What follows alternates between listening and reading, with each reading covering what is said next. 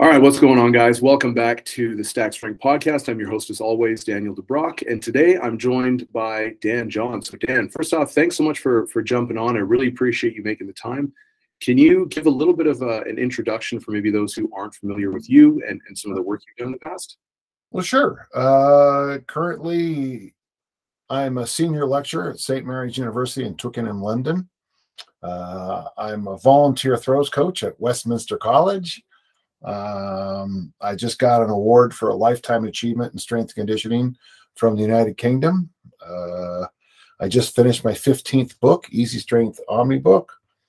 Uh, have I I started coaching in 1979. I started lifting weights in 1965. Uh, I've Olympic lifted, Highland game, discus through, weight pentathlon, American. Foot. I mean, I, I coached a ton of sports. I've been around a long time, and uh, gosh, uh, gosh, what else? Um, I've probably published maybe a thousand articles. I don't know. I keep a clean house. Uh, I shovel my walk in the morning. Uh, I lift weight, I Olympic lift three days a week. I do mobility three days a week, and I walk every day. And I'm doing my best to leave this planet a little bit better than I found it. That's my goal, anyway. Yeah. That's awesome, man. Yeah. So, um, anyone who's not necessarily familiar with your work is probably maybe a little bit newer to the field. So, uh, definitely make sure you go check all that stuff out. And at the end of the podcast, we'll definitely provide like some links and all that stuff so you guys can check out more of his work. So, but uh, I guess to dive right into it, you you recently posted a video on YouTube, and I thought it was a really powerful message that you had. So, you know, the week leading up to your your you know recent competition, several things came up. You showed up and you kind of had this message around you know whether or not you're struggling, just showing up. And I was wondering if you could kind of expand on that sort of mentality of just showing up and um, why you chose well to show up on that day. Yeah, it's been a tough couple of years, Daniel. Uh, I was married for 35 years to Tiffany. I made a tough decision a while ago to divorce her because of her her addiction issues, uh, and then uh, the week before the meet, she she fell down a flight of stairs, uh, and we had she had a DNR, but they didn't respect it. So my daughters had to deal with a, a whole nother week of of watching their mom just die. Uh, it would have been hard either way, of course, but to, to watch it linger for seven days was difficult. I also noted that I had a leak. Woke up to a leak in my kitchen. Uh, and there was just a, oh, almost lost my dog. Um, he ate something and I thought I was going to put him down. And I want I want to come back to dogs and strength coaches. Okay. Cause this is an important thing. Okay. Um, oh gosh, my daughter had just moved to North Carolina and I had to fly her back the next day. The day she got to North Carolina, those terrorists blew up the power station. And I hope they I hope they burn in hell. And and I hope they get I hope they actually go to a real prison uh, uh, for doing that. Uh, and that's it's terrible. This is the United States. We don't we don't do that kind of thing. And so it was just it was just a crappy, crappy week. But I'm I'm on a team and um, you know, I committed to go. And so I lifted, and it wasn't the best lifting in my life. I, I, I did go five for six. I just kept lowering all my attempts, you know.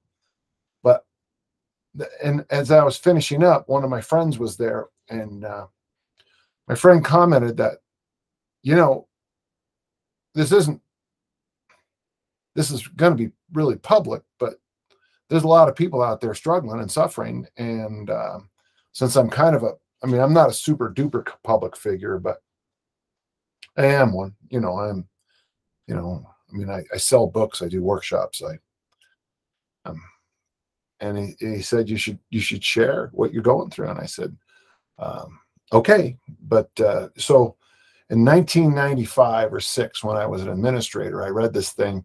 The three secrets of success were show up, keep going, and ask questions and uh, my whole life. I mean, you know, Daniel, I've been to like the nationals, and someone would say to me at the nationals, "Well, you know, if, if Daniel would have showed up, he he would have beat you. And I mean, like, well, how do you not know that on you know June 26th at 9 a.m. in Seattle was the Nationals? We all knew it was the Nationals.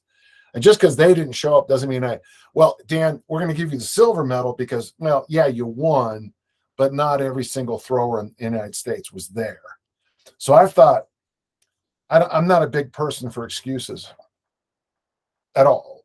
I mean, not even, uh, I mean, I can understand why people have excuses. Um, in fact, I was just reading a book from a friend of mine, uh, Spandex is Not Mandatory, where he talks about how how easy it is to fall into the excuses thing. Like, um, you know, there was a time in my career where I was an administrator, full time administrator, and a professor at a university, and basically raising my, you know, take feeding my daughters, dog and cat every single meal every day.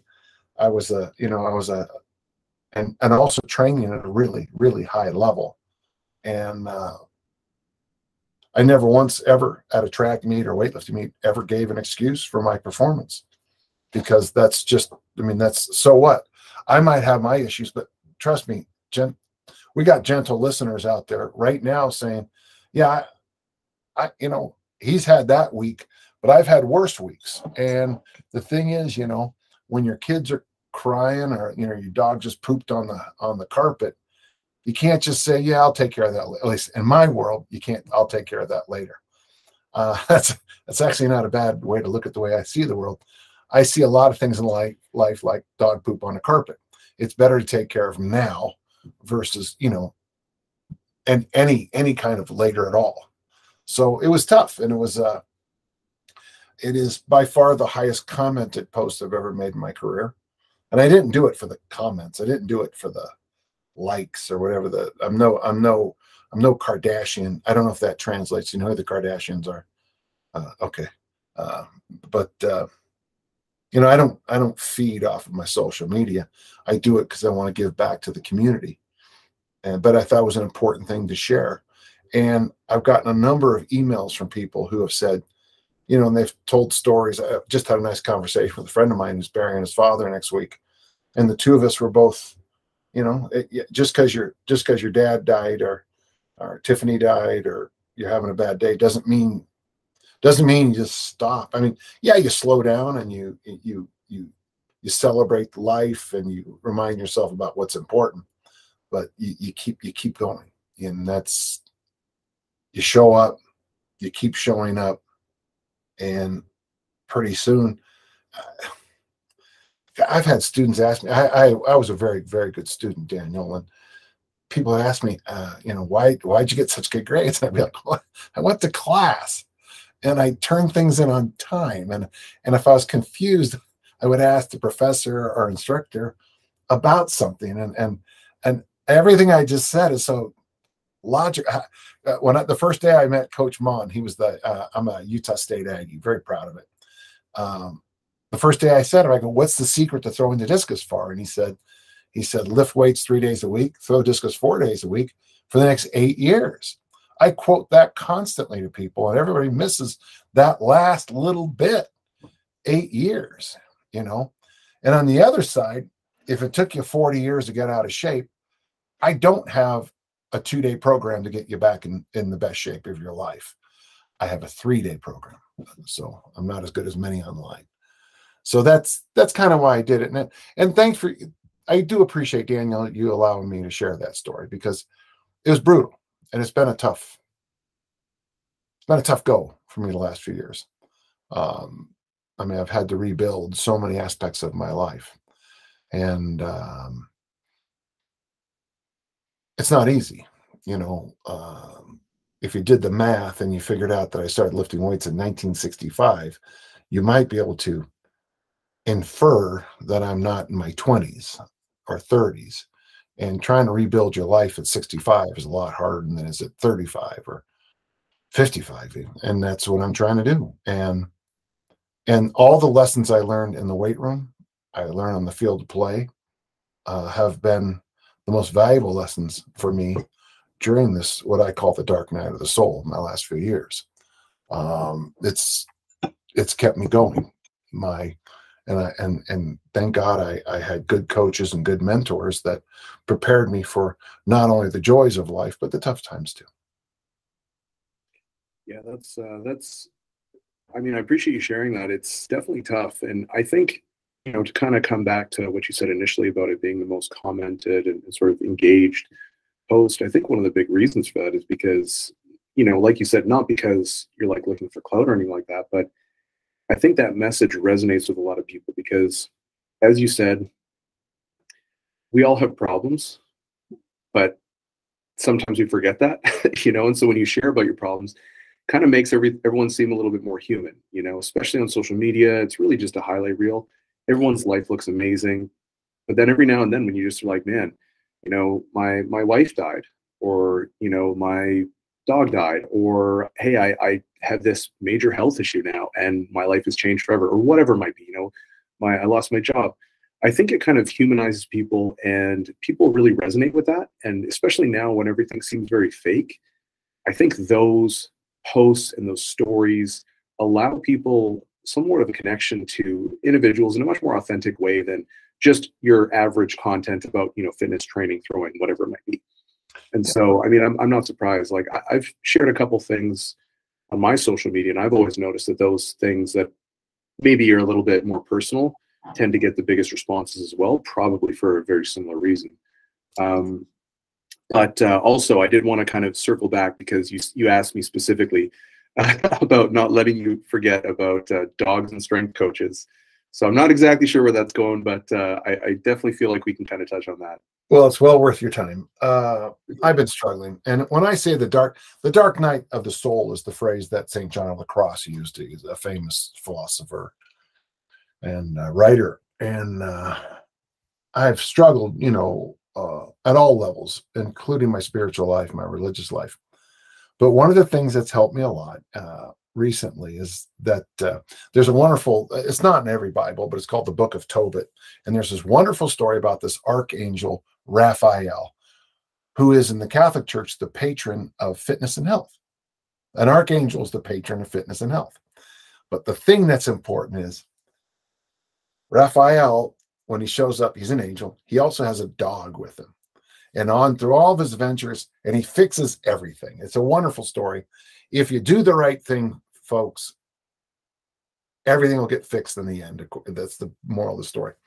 But uh, when all this came down and my dog got very ill, I thought I was going to have to put him to sleep. I mean, he, and I thought to myself, how many people in our field, um, I'm thinking of, I mean, I'm Chip Conrad, Rob King, these are just the first two that came to mind, how important their dog is in their life and how many gyms I've gone to where there's like a, I've been to a gym with a pet squirrel, uh, but usually there's dogs, and many, many of us in the fitness community uh, lean on our dogs because uh, my dog Sirius Black, you know, he's at every workout. He's in most of my videos because he won't even come near me until someone says, "Okay, you know, you know, start snatching," and then of course the dog comes right over, you know, as I'm grabbing the bar, you know, start cleaning, jerking, and I've got his stinky breath in my face, you know. Um, and I, and I and I just thought that uh, I'm glad I don't have to give a shout out to Sirius Black, uh, but uh, in his death, but he's fine now. But it is something. Um, it's something I think a lot of us should really kind of mentally unpack. Those of us who are in the strength and conditioning field, because most of us have, and I've been to a lot of places, a lot of people's homes. Most strength and conditioning coaches have dogs that are more family than their actual kids, and I just I just want to throw that out to our audience. And I want you, I don't know what it is, but maybe it's because those of us in this field are pack animals. And since we're not allowed to have wolves, dogs will just have to do, I guess. It's uh, it's definitely an interesting thing. So like one of the things that I've been looking a lot more into um, lately has been, I guess, this idea of community. Uh, not, yeah. and this sort of goes outside of just even like the S and C. just looking at your your fulfillment in life and what sort of role that stuff plays. Um, recently wrote a an article. I didn't realize this. I guess in America, every like I'm newer to America, but uh, I guess like every month there's like you know Pride Month and last month was uh, Men's Mental Health Month, and so they have these months that are like dedicated to things. And so, yeah, and, yeah I mean, how much you take? Yeah, it's that's yeah, not yeah. everyone does much. So, so I didn't know about that, but I found out, and I was like, oh, I'll, I'll write an article on on men's mental health. And so I was writing, and like, it was not surprising uh, to me because it wasn't something that was new, but I, I don't think a lot of people necessarily realize how critical community is. And I mean, a dog is absolutely part of your social connection, or, or can be, anyways, especially if you don't necessarily have that many people. I mean, if they're in the gym, that can also just be like an awesome little boost where it's like maybe you're not having the best training session, but in between sets, you go and you kind of pet them and you know, you kind of goof around a little bit, and then it can kind of pick you up a little bit. So I think that that is a really kind of interesting observation, anyways. Um, the phrase we use at our gym is intentional community every day. In fact, yeah. we have family from California this week. Every day at 9:30, I open my garage doors, back the cars out, and people from literally all over the world come and train with me. Australia, Austria, Switzerland, Germany, Poland, uh, all throughout the United States and Canada, uh, Costa Rica, um, all over the world, Korea. Um, and the idea is that we all get together. I've got the equipment and and and I can coach. But you come in, you're young and you're enthusiastic and you want to learn something. I don't want to, on a cold morning like we had yesterday, I don't want to get out there and work out. Uh, do you know Fahrenheit or, or, or Celsius? I know Celsius, but I'm starting to kind of learn Fahrenheit. Okay, so it's minus two, minus three Celsius in my garage. Okay, yeah, pretty cold. yeah, and uh, from for our American audience, it's you know it's minus or one or two or three or four Fahrenheit. Uh, not long ago, Parker Burns made us all laugh. He says, "Hey, it's war. It's twice as warm as it was yesterday. Today it's four degrees. Yesterday it was two. Yeah. Oh, thanks. That that makes us all warmer. Um, but you show up, I, I'm going to work out. And Mike shows up. Mike Brown shows up, and he's got he's got this new thing he learned. He shows with us you know erica's got this this thing she learned uh, from tom fahey that she shares with us. This person shares that that person shares this. And pretty soon the hour is over and we've all had a wonderful workout and a wonderful time. And it's but we come together on purpose. And i think that can be some of the joy of good training. Uh, if you look up my name and the phrase coyote point kettlebell club i have a 51 page free pdf that talks about the way we did things in California at the Coyote Point. And it's there's nothing fancy in there. There's nothing special about anything I do. Um, my friend Dan Martin calls my approach to coaching the stone soup method. Do you know the, the great parable of stone soup? I don't think so.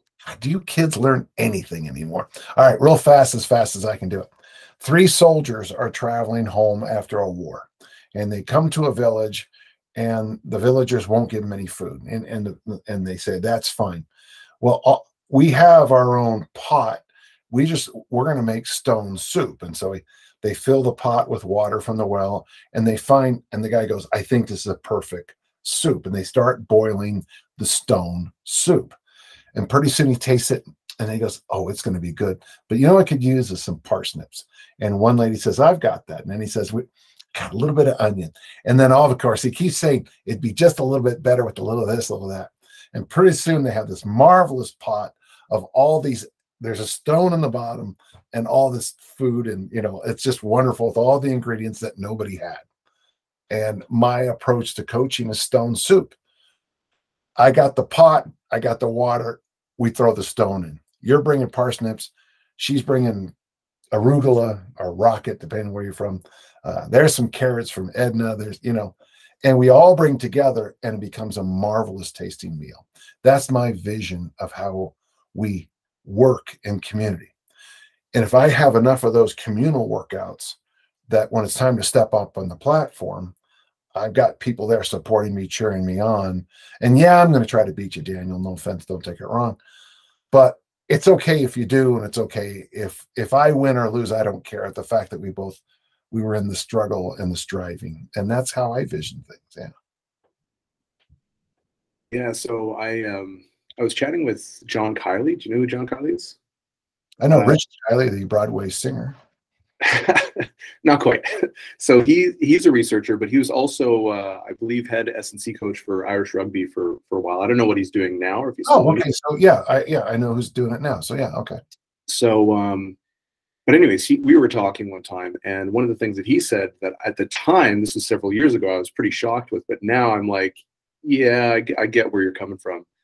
Um, was he was saying that he suspects that his athletes' belief in his program is uh, at least as important as the program itself, if not in some cases even more. And and there's definitely something to that sense of like belief and community and, and camaraderie where you know just being around a bunch of other freaks is going to kind of turn you into a freak. And it's that mentality that weeds people out who don't belong there. And and it's funny because um you know sometimes we'll have people come into the gym and they're not very strong and they're a little intimidated and they're like well i'm not as strong as and it's like look it's not about you need to be strong as us. You don't need to be as strong as us. You don't need to be as fast as big as anything. You just need to be as serious as us if you are serious and you come in and you help everyone else grow and you give as much as you take, that's a great team member. And uh, and I think that that's something that is really really rare. So CrossFit, for instance, is fantastic. I think at doing that. They're probably one of the best organizations almost at doing that, at building that community where everyone just kind of cheers for everyone else and, and does all this stuff. And they've got a really really strong community almost cult like, which is kind of what you want actually to get better. cult like, good word. Is is CrossFit still a thing? Yeah, I mean, I don't, I don't really follow it, but yeah, it's still a pretty big thing. Oh, I didn't know that. Oh. Yeah, but, uh, but yeah, I, I, think it's pretty interesting, like just how how important that is. Um, and so it's it's it's been pretty cool to sort of see that play out, but then also see kind of some of the research side of it, see like you know, looking back as well, like at West Westside, it's like, why was Westside so good? You gotta you gotta attribute at least some proportion of their their ability to that community that they had, and so I think it's really interesting. But um, actually, I wanted to talk about your your background because you do have a pretty eclectic athletic background, as you mentioned in, in the beginning. Um, and one of the things that I've been a lot more interested in lately is um, how field sport athletics and, and coaching a variety of different sports can kind of translate into coaching strength athletes in particular because there's a lot of things that strength coaches like if you're just a power lifter or if you're just a weightlifter and that's all you're exposed to there's a lot of stuff out there that you're just not necessarily aware of. So what's the beauty of track and field? The beauty in track and field is this and, I, and this is why i always push track and field. So this is a book from 1965 uh, best of track and field from the coaching clinic. Um, if you go in there and utilize the information and strength and conditioning from 1965, it'll still be better than most of the crap you see. Here's why. In track and field and swimming, there's a number or a tape measure. So you can tell me all you want about conjugate training.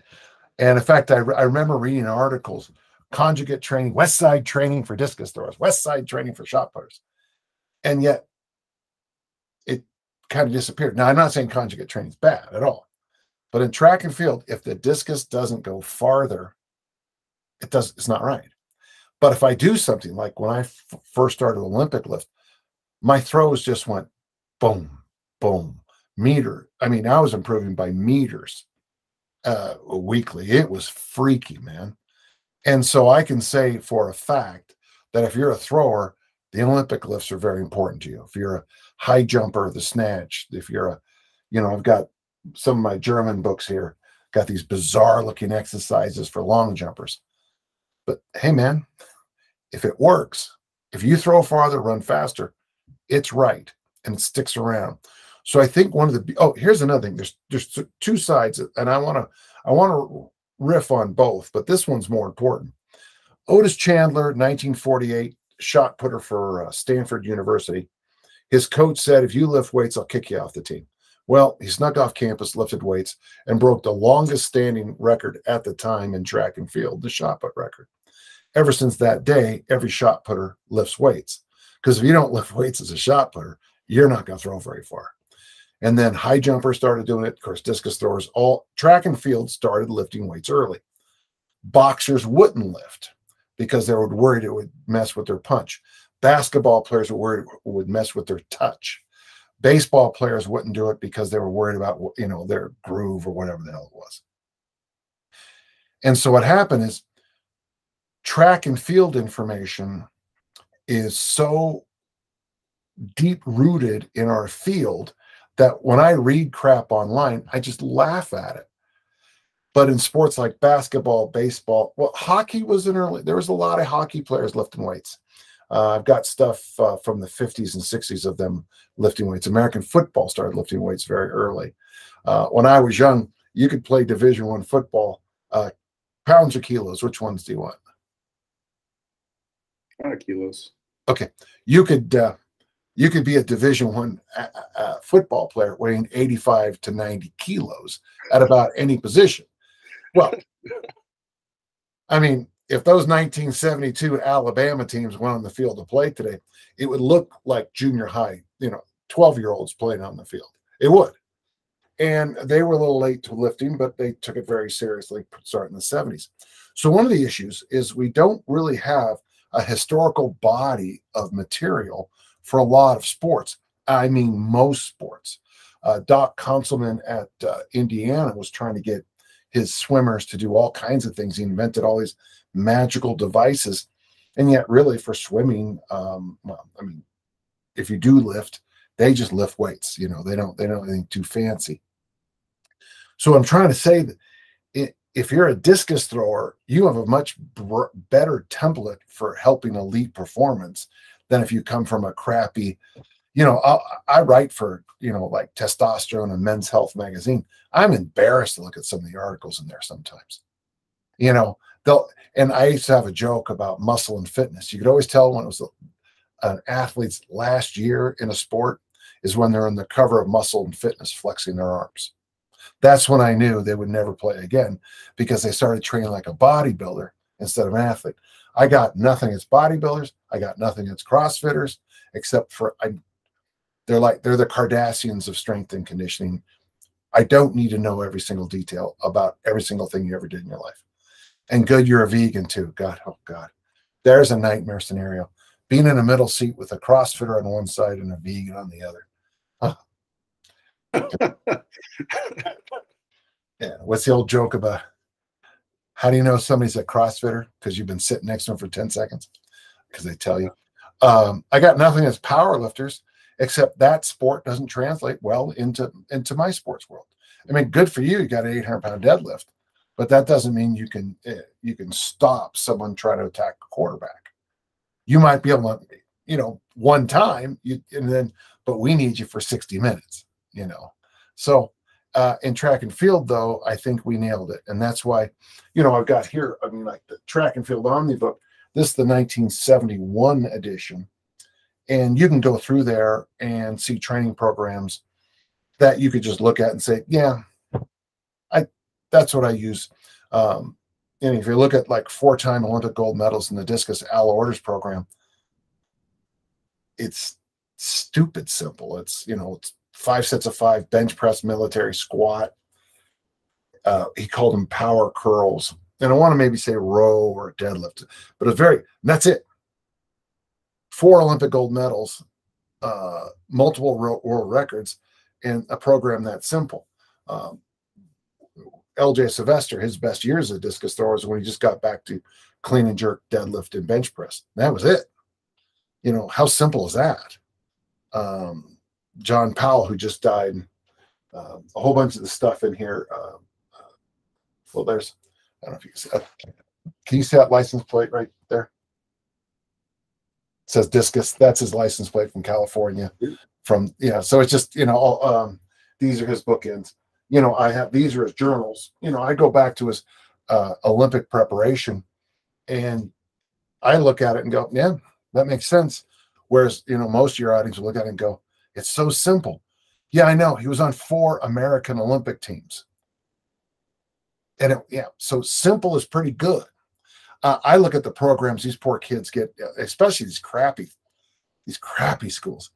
They'll have these workouts where they do 45 minutes of prehab.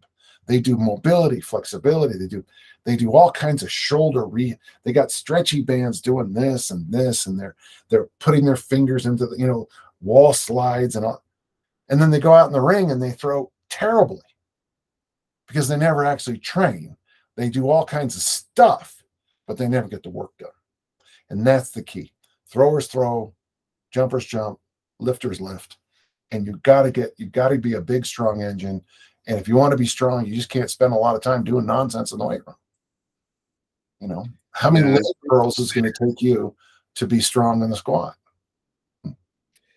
Yeah, that, and you'll never be strong. that's definitely something that I've run into for sure as a coach, where uh, even a little bit less so with advanced guys, but even still, sometimes I'll run into that with more advanced athletes where I'll send them a program and they're like, this is way less volume than I'm used to.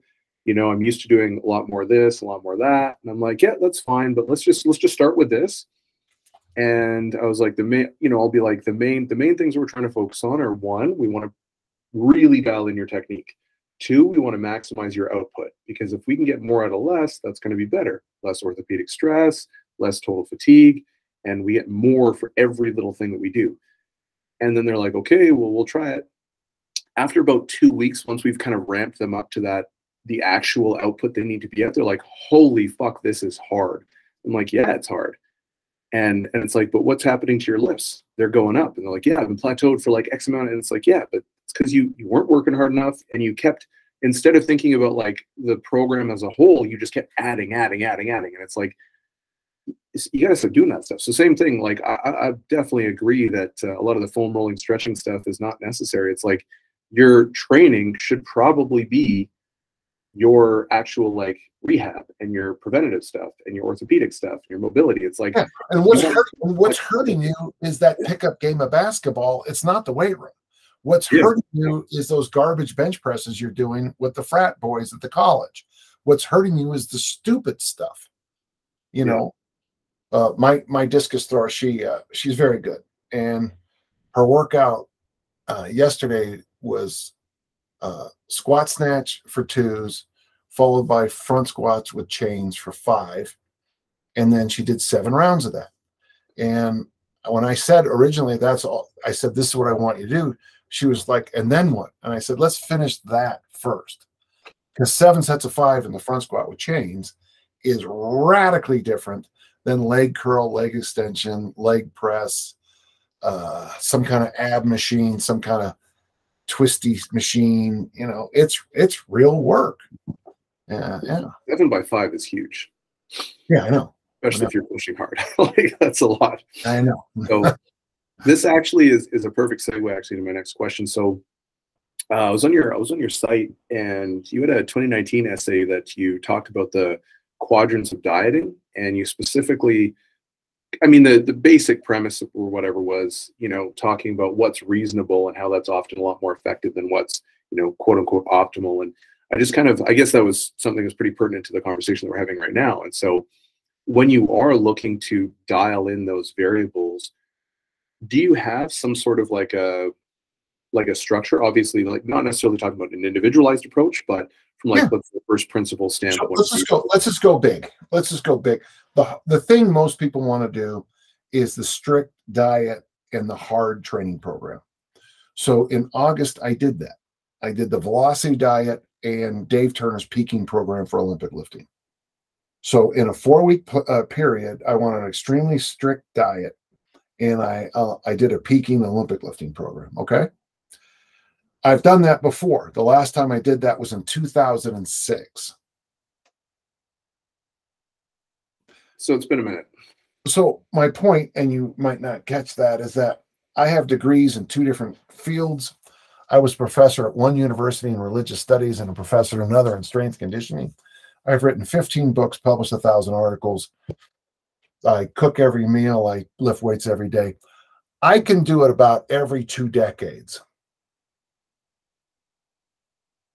And yet this week next week as new uh, as we do this is new year's and almost every person i'll meet at a party is that they're going to do a strict diet and strict training program i don't think you can do that i think you, i can do it every two years for 28 days. And at the end of the 28 days, every person I know says, Thank God, because you're such a raging asshole when you do that. And I said, Oh, thank you.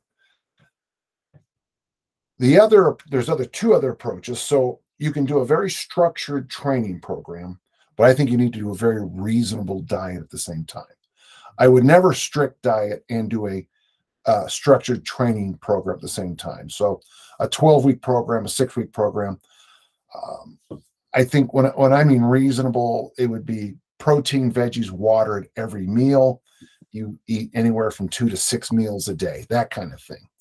So you're you, you're you're eating and things are okay. And by the way, no matter what the food, that's fine. As you know, just you know, as long as you're you know you keep your calories reasonable, you can do anything. Flip that and say strict diet and a kind of a reasonable, yeah, strict diet and a reasonable training program. Okay. So you decide to do the, and by the way, it's a great program. The the Atkins two week induction, uh, Phil Maffetone's uh, two week, uh, where you you you basically eat uh, uh, basic proteins and basic vegetables, not even fruit, to test what foods at the end of the two weeks you start adding in. Um, there's probably some other two week diets, one month diet. If you're doing something like that, yeah, I expect you to probably train three days a week. But in that workout, you would do push, pull, hinge squat, loaded carry, three sets of eight, do some mobility, and GFO. You know, get the fuck out. Um, on the other days, go for a walk because you're doing a strict diet. For most people, most of the time, I think you should train probably lift weights. I, I most people most time two to three times a week. Mo, like I like it to to have a full mobility workout at least once a week. I like a long walk or ride or something like that at least once a week. So two to three days a week weightlifting, one nice tonic stretching day, one long walk or you know long slow distance thing, and whatever else you want to do is fine. Okay, that doesn't it doesn't matter.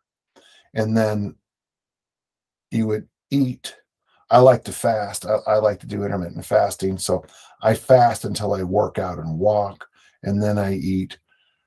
I mean, I my my my breakfast is uh, lox, uh, uh, salmon, eggs, uh, oatmeal with seeds and a little protein, kimchi, sauerkraut. Uh, this time of year, because this, the uh, citrus is good, I'll eat citrus with it, and then whatever leftover vegetables I have. So my and it's very bright meal. And then I eat another meal. I can sustain that well, over a year now. I've been doing that.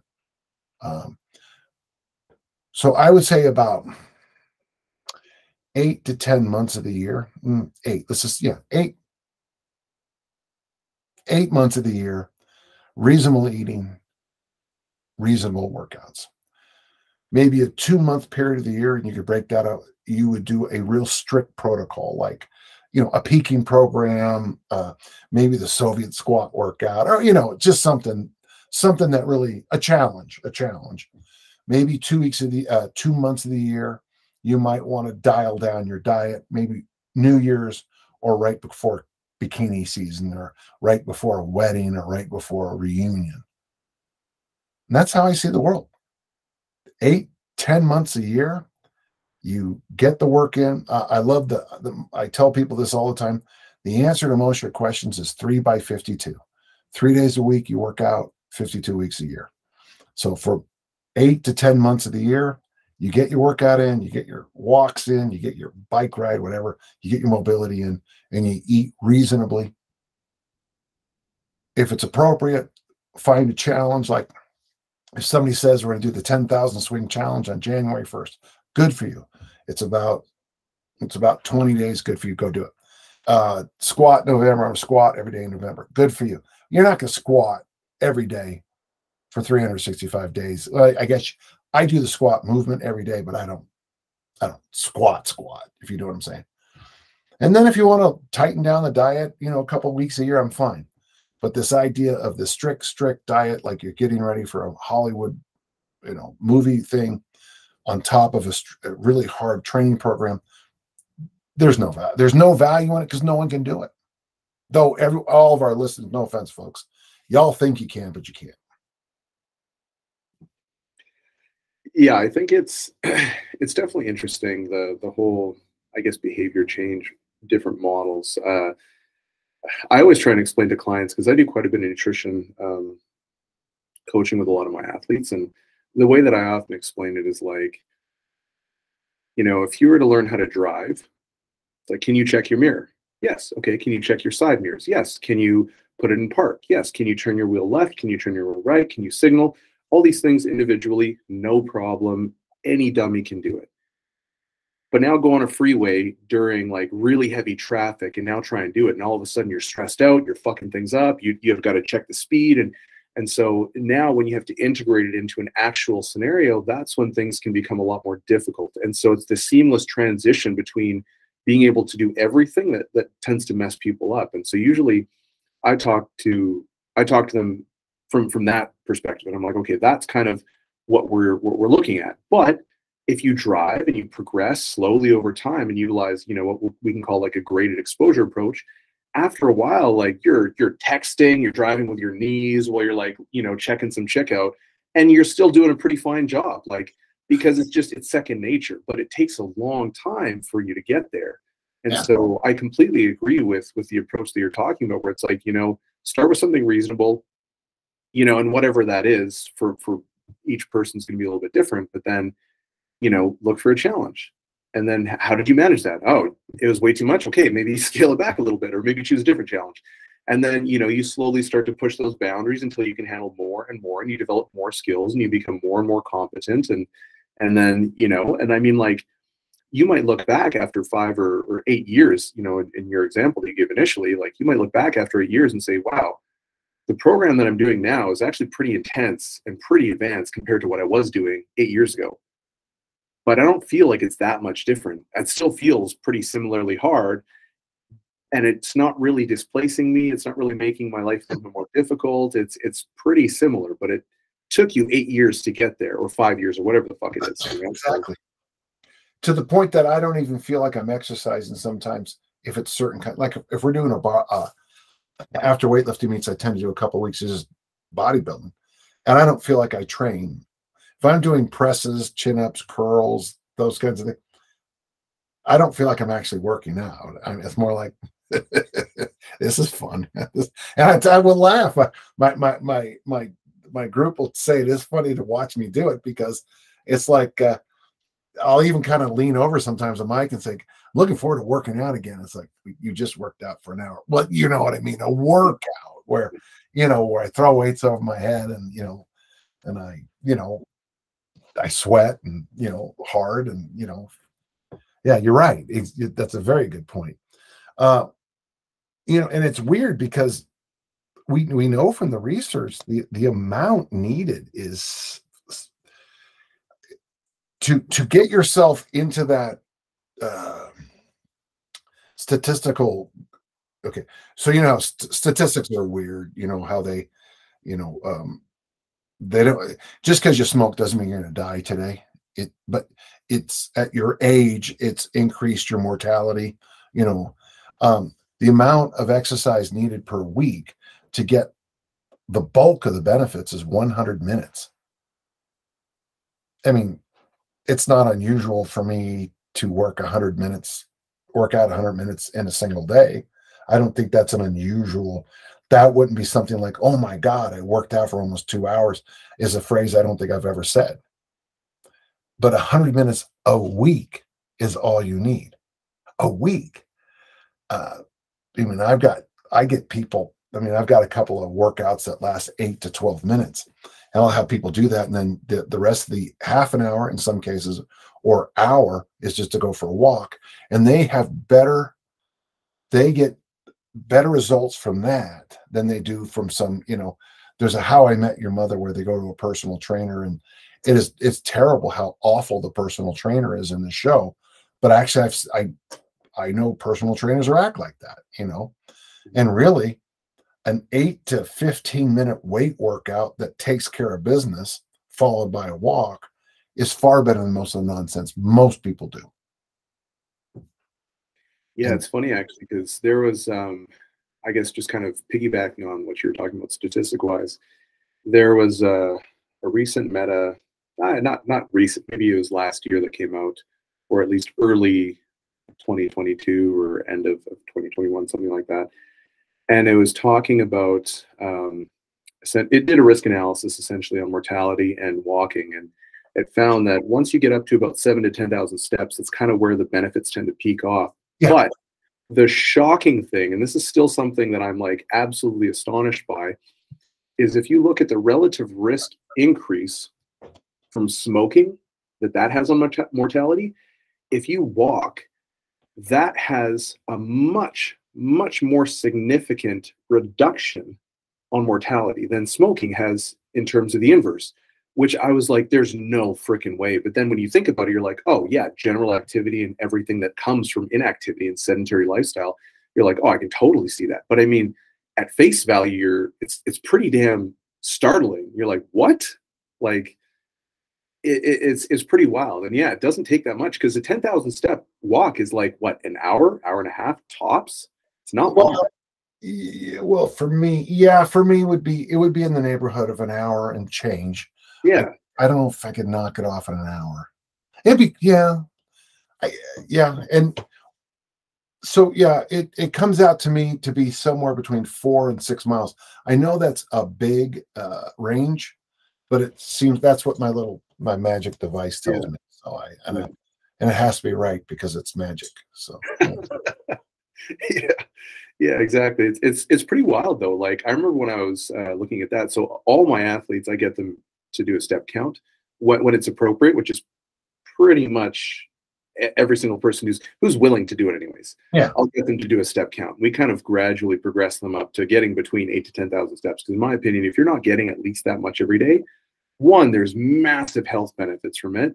But then there's also like significant recovery benefits, there's significant psychological benefits from it, there's significant like aerobic, uh, just aerobic health and fitness that you get from it. So it's like it's it's one of those underutilized strategies, in my opinion. We had a conversation along those lines. Um, so there's a movie called Saturday Night Fever, and, and there's another one called Animal House, late 1970s movies. Um, oh yeah, those are classics. But look at the body types in the movies. Um, everybody's so much leaner, and uh, I mean, I just remember in college. Uh, uh in fact, her name was Pam. I I went out to take Pam on a date, and she says, "Where's your car?" And I went, well, I'm an athlete. We don't we don't have cars. We we walk everywhere.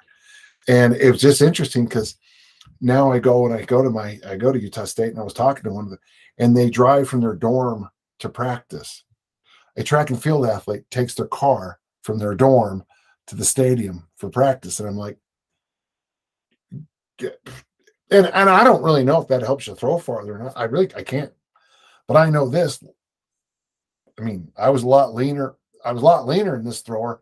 And the other thing too is I threw, you know, meters better, right? I, I threw 12 meters farther than this particular person, and 12 meters in the discus is uh, a long. That is a lot. Yeah. You might want to listen to the old guy, you know, who threw 12 meters farther than you. Yeah. Yeah. Yeah. That's uh, yeah, that's pretty wild. it's yeah, it's it's definitely interesting. Like I also, it seems like once you reach a certain point in your athletic ability, you know, you reach kind of that early advanced stage into kind of mm-hmm. international elite level, and there's not really a whole lot else you can do as far as your programming. Like you're you're you're checking off all the boxes, your programming is solid, you're working super hard, like you're doing everything that you can do, and then at that point it becomes like okay well where else can i start to look like what other stones can i turn up and then that's where you know the nutrition side of things become really important and i mean i feel like i've covered a lot of that stuff already and so now i'm actually kind of bridging into other aspects so like quality of life like that's something i've actually been working on a lot with just athletes and i know that is well outside the scope of coaching but it is something that I talk about. I'm like, hey, like, how do you feel just in general? Like, how's your quality of life? Are you happy? Are you sad, stressed?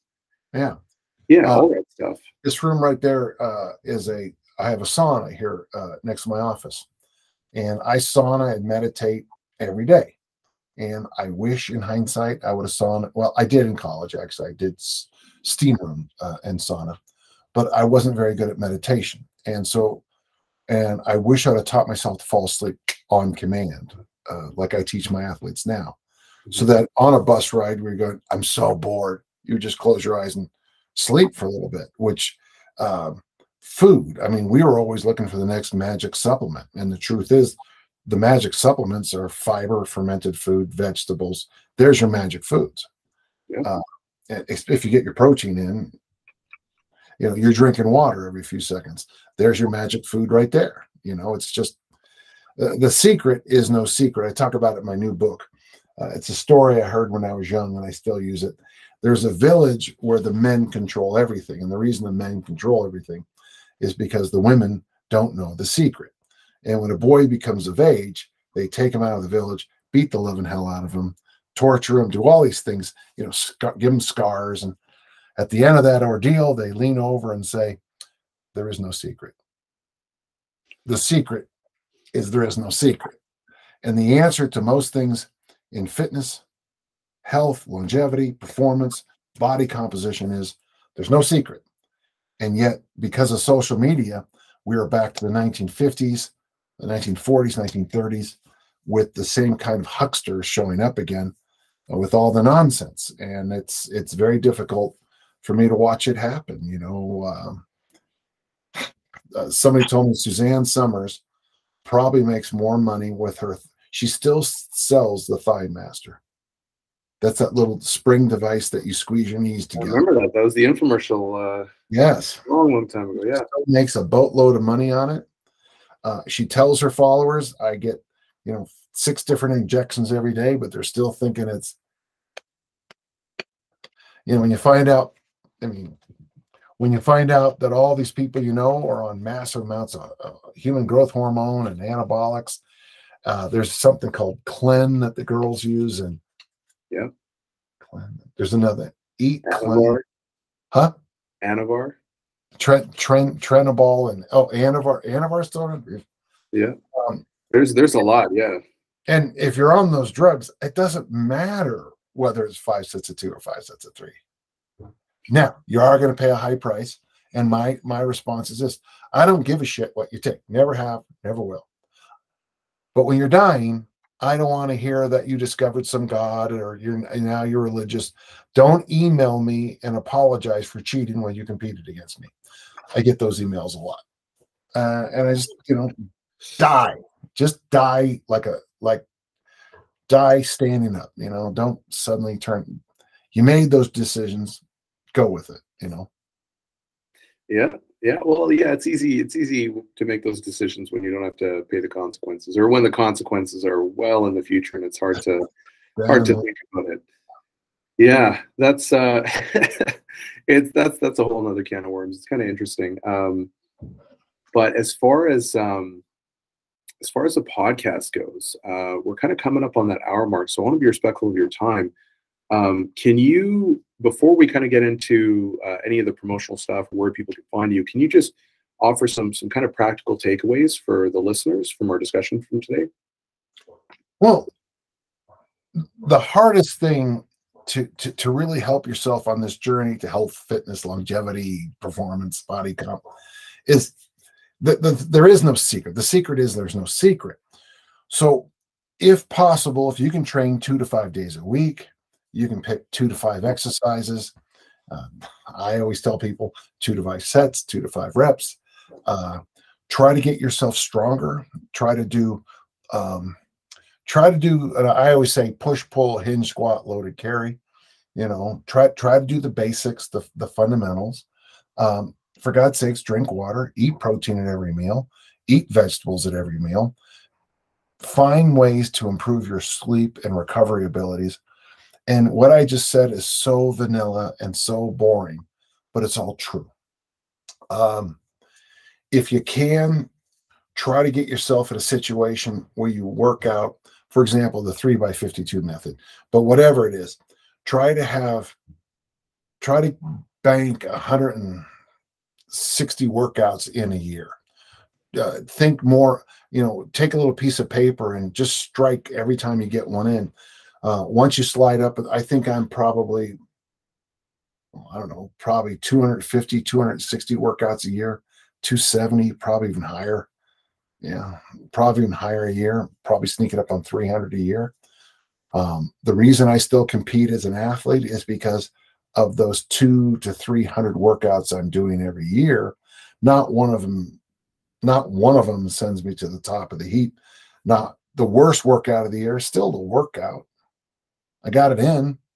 And I always argue that of five workouts, one will be the kind I would want to post on social media. One is so bad I'm embarrassed to be part of the human race. And the other three are just I got in, did the work, and went home. And I'm convinced it's those those three, the ones where I just got in, got the work, and went home. Those are the ones that make me progress the most over time. It's a simple formula. Uh, like I said, I've been lifting since 1965. Um, I I am 65, uh, and I think if you want to, if you really want to be as strong as you can, as long as you can, um, take it as serious. Just do it like everything else in your life, slow and steady. You know, um, little and often over the long haul is what we're taught at Utah State. Awesome. Yeah, that's great. So, where can people find you? Well, we're having problems with my old site. Uh, it's it's it's it's the we put it on an old style server and it's just falling apart. Uh, but danjohnuniversity.com is the best place to find my stuff. It is a paid site, but you get a free membership for a few days. If most of your listeners just use the workout generator, all their dreams will come true. Uh, there is a danjohn.net, but like I say, we're, we're quickly trying to find another way to house it because it's just, it's an old, it's an, I've been online writing articles and stuff since 1998. And the hardest thing to learn is that the more crap they put on it, the less things stay. Uh, my I, I learned HTML code from my first websites, and that stuff is still perfect. It doesn't move. It looks good. All this fancy plugins and all this other nonsense uh, just doesn't work well. DanJohnUniversity.com. Uh, on Instagram, Coach Dan John. Uh, YouTube, I think it's just Dan John, but they're they're really easy to find. Just type in my name and trust me, just type in Dan John. You'll find more crap than you'll ever need. Or you'll you'll be busy reading for days and think, wonder if I'll ever shut up, which I don't. So awesome. So all that stuff's going to be linked up in the show notes, guys.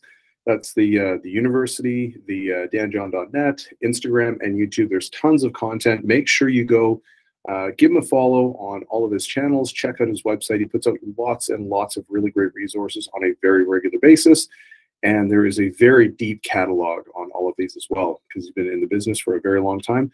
Um, Dan, thanks so much for jumping on, man. I really appreciate uh, hey, you. This was easy. And uh, you reached out to me on, on Instagram. Is that right? Yep. Yeah. And folks, I do answer, and Daniel will tell you that I answer every email, every question. I answer them all. Uh, and I'm honored to do it because I I just want to shout out to my mentors. Uh, many of them are no longer with us. Coach Lahati, Coach Maughan, Dick Notmeyer's 93, uh, Jim Schmitz, and they put up with all my idiocy. So I put up with all of yours. Okay. awesome. Thanks a lot, man. Appreciate it. Thanks, thanks. And this is a nice system. I like this. Thank you.